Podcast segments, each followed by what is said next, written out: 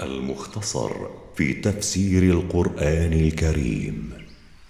تلاوة الشيخ القارئ محمد صديق المنشاوي.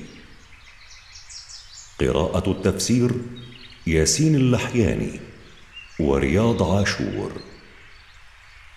إنتاج مركز تفسير للدراسات القرآنية. سورة النازعات. أعوذ بالله من الشيطان الرجيم. بسم الله الرحمن الرحيم. والنازعات غرقا. أقسم الله بالملائكة التي تأخذ أرواح الكفار بشدة وعنف. والناشطات نشطا. وأقسم بالملائكة التي تأخذ أرواح المؤمنين بسهولة ويسر. والسابحات سبحا. وأقسم بالملائكة التي تسبح من السماء إلى الأرض بأمر الله. فالسابقات سبقا. وأقسم بالملائكة التي تسبق بأرواح المؤمنين إلى الجنة. فالمدبرات أمرا. وأقسم بالملائكة التي تنفذ ما أمرهم الله به من قضائه مثل الملائكة الموكلين بأعمال العباد. أقسم بذلك كله. ليبعثنهم للحساب والجزاء.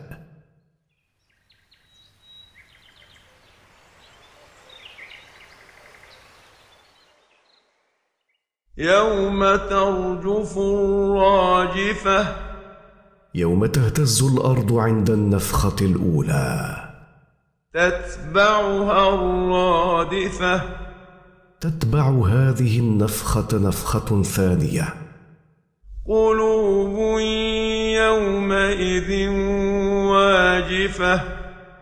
قلوب بعض الناس في ذلك اليوم خائفة. أبصارها خاشعة. أصحاب تلك القلوب ذليلة. يقولون أئنا لمردودون في الحافرة. يقولون هل نرجع إلى الحياة بعد أن متنا؟ أإذا كنا عظاما نخرة أإذا كنا عظاما بالية نرجع بعد ذلك؟ قالوا تلك إذا كرة خاسرة قالوا إذا رجعنا تكون تلك الرجعة خاسرة مغبونا صاحبها. فإنما هي زجرة واحدة. أمر البعث يسير فإنما هي صيحة واحدة من الملك الموكل بالنفخ. فإذا هم بالساهرة فإذا الجميع أحياء على وجه الأرض بعد أن كانوا أمواتا في بطنها.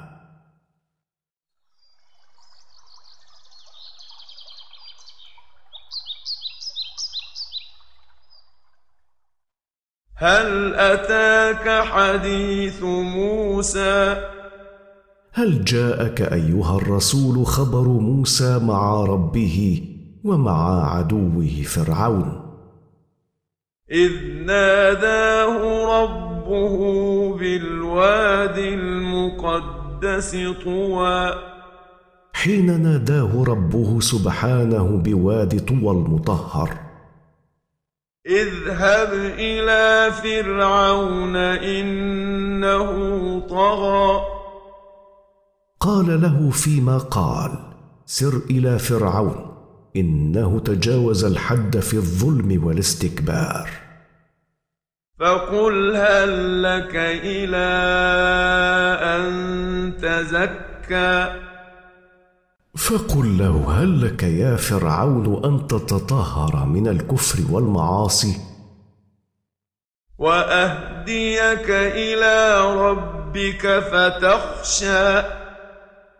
وأرشدك إلى ربك الذي خلقك ورعاك فتخشاه فتعمل بما يرضيه وتتجنب ما يسخطه. فأراه الآية الكبرى. فأظهر له موسى عليه السلام العلامة العظمى الدالة على أنه رسول من ربه وهي اليد والعصا. فكذب وعصى.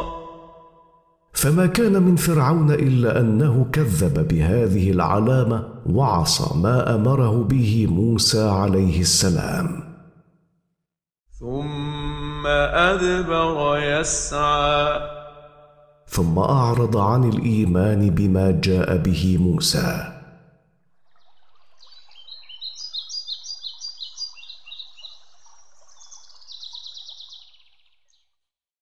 فحشر فنادى.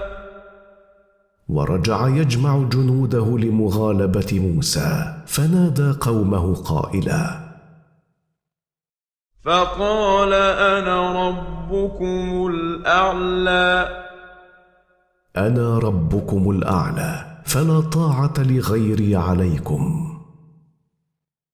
فأخذه الله نكال الآخرة والأولى. فأخذه الله فعاقبه في الدنيا بالغرق في البحر وعاقبه في الآخرة بإدخاله في أشد العذاب.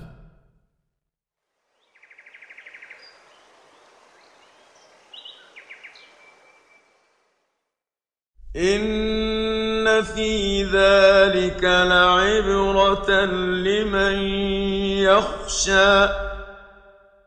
ان فيما عاقبن به فرعون في الدنيا والاخره لموعظه لمن يخشى الله فهو الذي ينتفع بالمواعظ.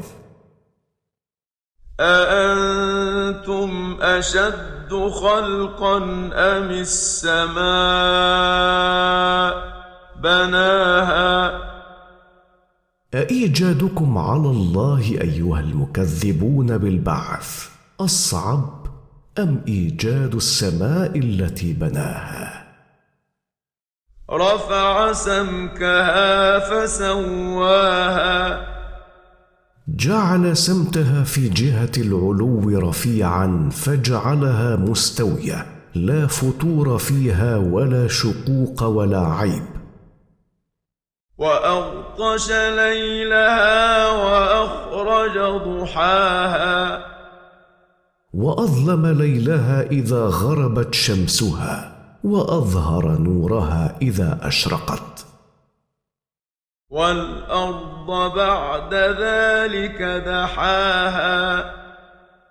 والأرض بعد أن خلق السماء بسطها وأودع فيها منافعها. أخرج منها ماءها ومرعاها. أخرج منها ماءها عيونا تجري وأنبت فيها من النبات ما ترعاه الدواب. والجبال أرساها. والجبال جعلها ثابتة على الأرض. متاعا لكم ولأنعامكم. كل ذلك منافع لكم أيها الناس ولأنعامكم. فالذي خلق هذا كله لا يعجز عن إعادة خلقهم من جديد. فإذا جاءت الطامة الكبرى فإذا جاءت النفخة الثانية وقامت القيامة.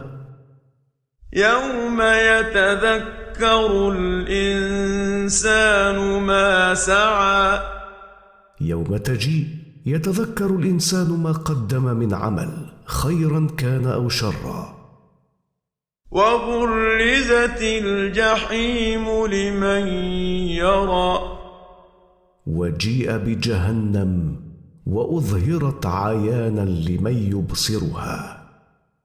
فأما من طغى. فأما من تجاوز الحد في الضلال. وآثر الحياة الدنيا. وفضل الحياة الدنيا الفانية على الحياة الأخرى الباقية.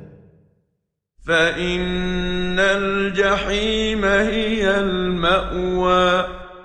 فإن النار هي مستقره الذي يأوي إليه.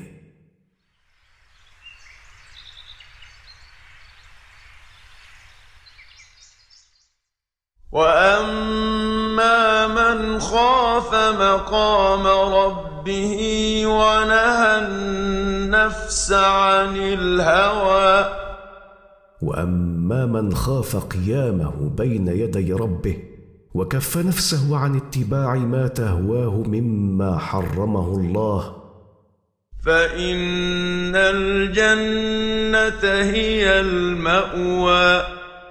فإن الجنة هي مستقره الذي يأوي إليه.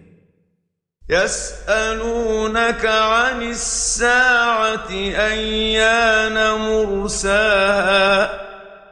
يسألك أيها الرسول هؤلاء المكذبون بالبعث متى تقع الساعة؟ فيم أنت من ذكراها. ليس لك علم بها حتى تذكرها لهم وليس من شأنك ذلك. إنما شأنك الاستعداد لها. إلى ربك منتهاها.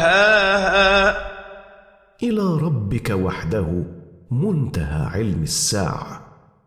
إنما أنت منذر من يخشاها. إنما أنت منذر من يخشى الساعة.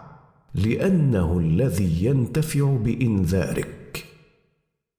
كأنهم يوم يرونها لم يلبثوا إلا عشية أو ضحاها. كأنهم يوم يرون الساعة مشاهدة لم يلبثوا في حياتهم الدنيا إلا عشية يوم واحد أو بكرته. إنتاج مركز تفسير للدراسات القرآنية.